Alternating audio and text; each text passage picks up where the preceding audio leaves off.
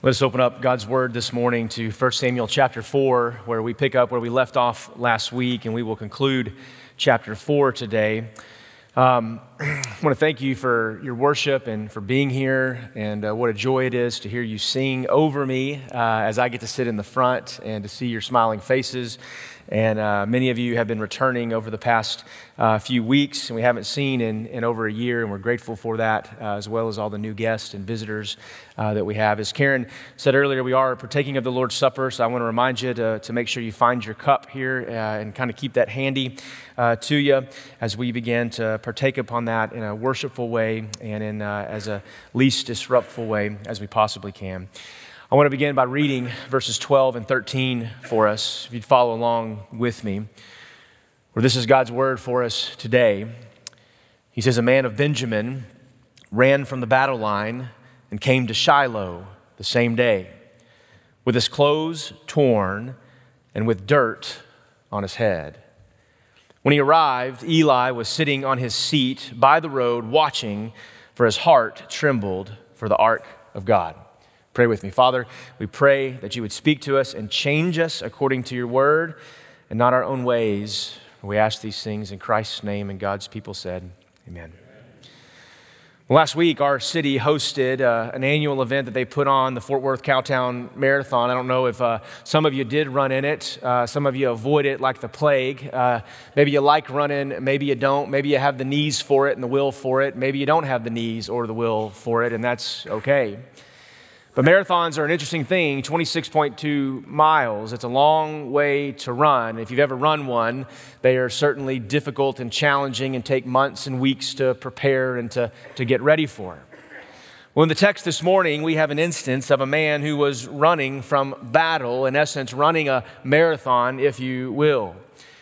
But the beginning part of, of the, the nexus and the genesis of a marathon began all the way back in Athens, Greece. Some of you are familiar with the story. It was a young man by the name of Philippides who was a professional runner for the Greek army. And Philippides would, was running about 150 miles one particular day as Persia invaded Greece. And he set off to go get help from the Spartans. And so, for a day and a half straight, he ran 75 miles one direction and 75 miles back the other. And he began to watch a battle that took place on what was known as Marathon Greece. And as they began to win and the Persians began to lose, he took off back to Athens to relay to his commanding officers and to the government officials that they had just won, where he ran about 40 kilometers or 25 miles. And so, in the course of about two days, this man ran about 175 miles. But the way the story goes, at the end of the, the last little run, the 25 mile run, it is said that he killed over and ultimately died. And hence, when we run marathons, when we do those things, in essence, we seek to honor that man, Philippides, who really began the idea of long distance running. Every time I hear that story, I, I can't help but always think couldn't there have been someone with the good sense enough to get that man a horse? And why he had to run and why he had to walk all of those miles, I do not know. But here in verse 12 of 1 Samuel chapter 4, we see a similar instance where a man of Benjamin ran from the battle line. That tribe of Benjamin should be familiar to you because what we will later see is that King Saul ultimately comes from the tribe of Benjamin, and the Apostle Paul was one who descended from the line of Benjamin. But here in this moment, this man runs from battle and he comes to Shiloh the same day. And I want you to notice in the text where it says, with his clothes torn and with dirt on his head. I didn't get very far this week as I studied and I began to wrestle with just that phrase right there. And why would the author begin to make note of the idea that this man described in this way with torn clothes and dirt on his head? And I think ultimately the answer lies in to communicate and paint this vivid picture of a man who was diligently working and was diligently laboring in the way that he was supposed to be laboring. And I couldn't help but think of many of you over the past year and a half and over the past five years and even the past decade who have sought to labor. and who have come to this church and you've seen battles and your clothes have been worn and you've got blood on your forehead and sweat on your cheeks and your clothes are tattered, your, your spirit perhaps feels a, a certain way and you've engaged. And yet at the same time, perhaps there it's true of many of us, that maybe it wouldn't be true of us in describing our work for the Lord, running from the battle. We, we have not had torn clothes and we have not had dirt on our head. My challenge to some of my brothers and sisters this morning, as many of you come back, and as many as you get reacquainted with our church, many of you will find that our church is quite different than it was when, when you left. Some things are certainly the same, but many things are certainly different. The people are different. You are different. And if there was ever a time as a people of God to engage one another and understand that, that the people are the mission that God has called us to, and being in relationships with one another, we recognize that relationships are difficult things. And oftentimes, relationships will tear our clothes and, and they'll put dirt on our head because people at times can be hard and difficult. But, friend, can I remind us this morning, ever so gently and pastorally, that it is those difficult people it is those people that live in the margins of this culture and in this church and, and in this city that they are the ones that are our mission. That our mission has not stopped. In fact, it is ramping up once again as we continue to do the work which the Lord God has called us to. But the text goes on in verse 13, and he says, When he arrived, Eli was sitting on his seat by the road watching. I find this peculiar because this is not the first instance in which we've seen the text describe the, the priest and the, and the prophet Eli, the intercessor and the mediator between God's people and God. We find him sitting in a posture of rest, not laboring, not working, not caring, not shepherding. There he is once again, just sitting. Perhaps Eli's countenance would be characteristic of some of us. Maybe this morning, some of you need to hear the word of the Lord, that, that our word from the Lord God this morning is to not be like Eli, to not sit and, and to be content with just sitting and, and to be content with, with just attending and, and with just coming. As thankful as we are that you come and you sit in this beautiful room, friends, we want God wants. Jesus wants more. And no matter how young you are or how old you are, no matter your financial situation, whether you have plenty or whether you lack, whether emotionally you're, you're with it or emotionally you're not, wherever you are, God has called every single person in this room to be on mission for Him, making disciples of all nations, teaching them and baptizing them in His name. Every single person in this room has a mission that we cannot sit still because it has so gripped us, because it has shaken us and captivated us. We, as a people, refuse to be like Eli, sitting by the seat of the road, watching. And notice what it says for his heart trembled for the ark of God. And I found that statement quite peculiar the first time I ever read it. You see, when we understand and we've read through and we read through chapter by chapter, verse by verse, we understand that for the large portion of Eli's life, he failed to really revere and to care for and to treat the Ark of the Covenant in a way that it was worthy to be treated. In fact, he was indifferent and ignored the spiritual debauchery of, of his sons and ignored uh, their apathy and ignored the ways that, that they defamed the name of the Lord and disregarded his holiness. And so I find it hard to believe that in this moment his heart was trembling solely for the ark of God. For Eli knew one thing he knew that where that ark was, his two sons had also walked alongside that ark. And what we see here in this moment is a reminder, or rather a spiritual indictment on Eli's life. That he cared more about the well being of his family, and rightfully so, we should care about our families and nurturing our families and providing for our families and providing homes and places of refuge for them. But we must not care for our families and neglect what it is that God has called us to do as a people and to be on mission with Him. And Eli's heart trembled before the ark of God. Eli's testimony and his, legacy before us today is this idea that even godly men and women can lose the peace that God gives when they act in ways that are contrary to God's word. We can lose the inner peace that exists, the comfort of the Spirit of God, the blessing and the hand of God in our lives when we refuse to act in ways in which He has called us to, tightly bound to the Word of God and walking step by step.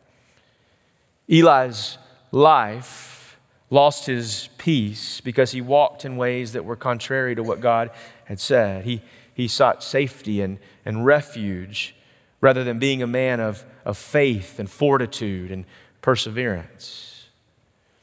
You see, for the believer this morning, our perseverance and our grit and our fortitude it's determined first and foremost by the idea that Christ has radically saved us and redeemed us from our sins. And because He has redeemed us, we can walk as His children and we can walk forward and look to tomorrow because we know that He holds all of the tomorrows in his hands. Eli did not understand that. He knew that in his heart of hearts, God had promised that his two sons were going to die on that very day. He was not anxious for the ark in this moment, but rather he feared for his sons who were carrying that ark. The text goes on and it says, And when the man came into the city and he told the news in verse 13, all the city cried out. When Eli heard the sound of the outcry, he said, What is this uproar? Then the man hurried and came and told Eli. Now, Eli was 98 years old, and his eyes were set so that he could not see. And the man said to Eli, I am he who has come from the battle. I fled from the battle today. And he said, Well, how did it go, my son? And he brought the news, answered, and said, Israel has fled before the Philistines, and there has also been a great defeat among the people. Your two sons, Hophni and Phinehas, they are dead and the ark of God has been captured. As soon as he mentioned the ark of God, Eli fell over backward from his seat by the side of the gate, and it says his neck was broken and he died, for the man was old and heavy, and he had judged Israel for 40 years.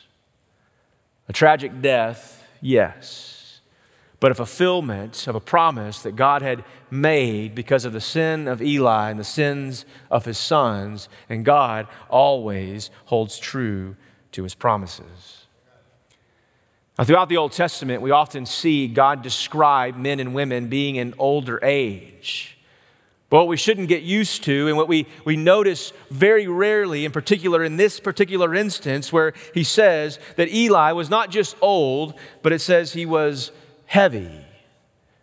Now, at first glance, you would think it would be what most old men happen. They get old and bald and a little bit fat. I'm sorry some of you are offended by that. He got old. He got bigger. He lost his vision. He couldn't see. He couldn't move around. His knees hurt. He definitely wasn't running a marathon anytime soon. But when you look a little bit deeper at this word, heavy, it actually is a, a, root word out of a word kabod in, in the Hebrew, which literally means glory. And so there's some things going on that the author is doing, saying, yes, literally, he is a, he is a heavy man. But beyond that, there's something deeper there that God wishes to illustrate the spiritual impact of Eli's life. Not only is he old and he is heavy, but when he dies, the glory of God departs from him the priest, the intercessor, the mediator between God and, and man, the, the man who was supposed to stand before his people and, and help atone and offer sacrifices for their sins, one of the most prestigious positions that one could certainly have. And here he was, fat and old and blind, barely able to move. And it says he died. And he lost his, his glory, if you will. The glory of Eli, we ask where that glory went. Well, in essence, it was just simply dead by the road of Shiloh. Eli reminds us of something else that I want to remind us of this morning, or rather, the text does. You see, Eli's life could be laid on top of what Paul says in Galatians 6 7, where God says, Do not be deceived, he is not mocked. For whatever one sows, that will he also reap. What we sow, we reap.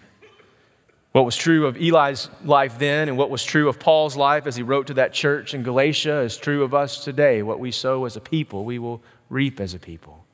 What we sow individually, we will reap individually.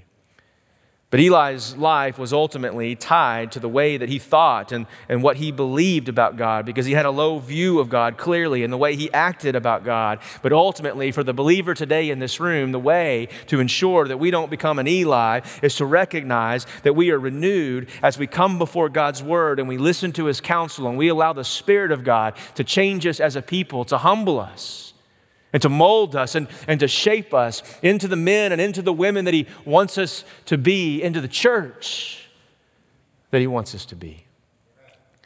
We are a people of the book, my friends. We will always be a people of the book believing wholeheartedly that every conviction, every principle, every action, everything we do, say, and think and believe, that it needs to be driven from here, from what God has spoken in, in great authority and with sufficiency for His people. And so we lean into this. We seek to understand it and to discern it and to apply the very best wisdom to oftentimes very gray spaces in life. But we're driven by that Eli also would have recognized that the sins of his sons and God promising to punish here in this moment, and God rightfully did as they took the ark when they weren't commanded to take the ark. And they sought to do what was right in their own eyes as they sought counsel just amongst themselves, never consulting Samuel, never consulting the Word of God. But the text begins to shift, and we see this second movement at the end of chapter 4, though not unrelated to what we see here in verses 12 through 18. But we pick up reading in verse 19, where he says this Now, Eli's daughter in law, the wife of Phinehas, was pregnant, and she was about to give birth. And when she heard the news that the ark of God was captured, and that her father in law and her husband were now dead, it says that she bowed and she gave birth, for her pains came upon her. And about the time of her death, the woman attending her said to her, Do not be afraid, for you have borne a son. But she did not answer or did not pay attention, and she named the child Ichabod, saying, The glory has departed from Israel because the ark of God has been captured, and because of her father in law and her husband. And she said, The glory has departed from Israel, for the ark of God has been captured. The association was that that ark, as talked about last week, that it was this representation, if you will, it was this box, this ark that was to be treated in such a consecrated and, and holy way and to be revered in, in every which way. And, and she understands that in this moment that losing that, that they forfeit the, the, the glory of God or the presence of God or, or rather the blessing of God amongst the people. And it was tied intimately to their having possession of that ark. And so she names the child in great despair Ichabod, the glory has departed. I've visited with church members before, certainly not at this lovely church, that would describe others as just simply being Ichabod. The glory of the Lord has departed. The presence of God is not felt or seen or, or known amongst his people. And the reason that often is the case corporately, and the reason that often is the case even individually, is because we allow moments of, of sin and, and even perhaps habitual sin. Because of that, scenes of great joy and gratitude oftentimes turn into great scenes of grief and remorse because of our sin. Or when God's people fail to take an account of the, the gravity of, of their sin and, and what that means before a holy and a righteous God, and we, we tend to, to look away from it or to look past it, or we tend to minimize it. What causes God to remove the manifestation of His glory? This is the question of the text today, and the simple answer in this moment. For the text, it was the episode of Eli's sons as he angered God through their sacrilege committed by his people in worship and, and them not taking the holiness of God seriously. And so God punished his people. He punished his people. What causes God to remove his glory and his presence and his hand oftentimes is the sin that gets in the way and his people being unwilling to deal with it honestly. But, friend, I want to tell you this morning that though that be the case, though Eli didn't recognize that, though his sons didn't recognize that, and it certainly didn't seem like the family didn't recognize that, we as a people can recognize this truth that what is similarly taught here is also said in Isaiah 29 13. Where Isaiah says this about his people this people, they draw near to me with their mouths, they honor me with their lips, while their hearts are far from me. They know what to say and when to say it and how to say it. They've got PhDs in systematic theology and biblical theology and New Testament Greek and Old Testament Hebrew and hermeneutics and homiletics. They understand soteriology and eschatology and all the tologies of the world, and they can speak it with their lips and their mouths, but their hearts, all the while, are far from worship and far from Him. False worship is a worship that despises God's holiness and is a cause for the removal of God's glory. This is what we see in 1 Samuel 4. But this week I thought of as well, and the question then becomes how do we get it back? What, is, what causes it to be removed? But then what do we do as a people to, to get it back? And the prophet Zechariah says in 1 3, he says, Return to me, says the Lord, and I will therefore return to you. Return to me. Simply come to me, not on your terms, but on, on my terms. Listen to me and respond to me. As God speaks, He demands a response from His people. He's that holy and He's that right and He's that true and He's that just. But then the question then comes as we return to Him, God gives us an answer to the question of Ichabod, the glory of the Lord. You see, for you and I, our, our sin and, and understanding our sin, rightly so, our sin cries aloud, Ichabod, the glory of the Lord has departed because of that sin. But friends, the good news of the gospel is this, is that God's grace replies in response to Ichabod, Emmanuel, God with us. That God does not depart and leave and, and flee and, and leave us to our own choosing and wanting and, and waning, but rather God provides a way through Emmanuel, the name given to our Savior, meaning God with us. Though we rightly and deservedly deserve to be abandoned, deserve to be punished apart from because of our sins, but apart from Christ, the gospel assures us of forgiveness and acceptance by God through Christ. And so, as the world cries out, Ichabod, the Lord has forsaken us, the message for the church and for us today in our culture, in our city, in our state, in our country, in the world is Emmanuel. God is with us. But some of you this morning perhaps are still living like Ichabod over your life. Could it be true that some of us, our testimony is that we live in such a way that it is seen and perceived that the glory of the Lord has departed from us? And I don't mean just outright sin and flagrant sin, though that could possibly be true. I, I mean in the context, oftentimes, of our, of our attitudes and our countenance. I mean, in how we talk to one another and how we speak about one another when others aren't present and we begin to talk and imply and insinuate. I mean, those and that is the testimony of Ichabod. The glory of the Lord has departed. Some of you need to be reminded this morning that God is Emmanuel. He is with us, He is with you, even in the moments, even and especially in the moments of your deepest and darkest acts of sins and attitudes, He is still with us.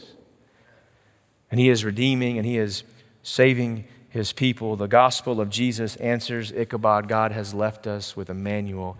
God is with us. And my challenge to us this morning is to live like that is true. to not live as the glory of the Lord has departed us. He didn't leave us back in October and November. He doesn't leave us every four years or, or every two years. God never leaves his children. He does not forsake us. But what is forsaken oftentimes is the heart and the attitude and the posture of his people that we forget that God's greatest gift to his people is himself, Emmanuel, Jesus.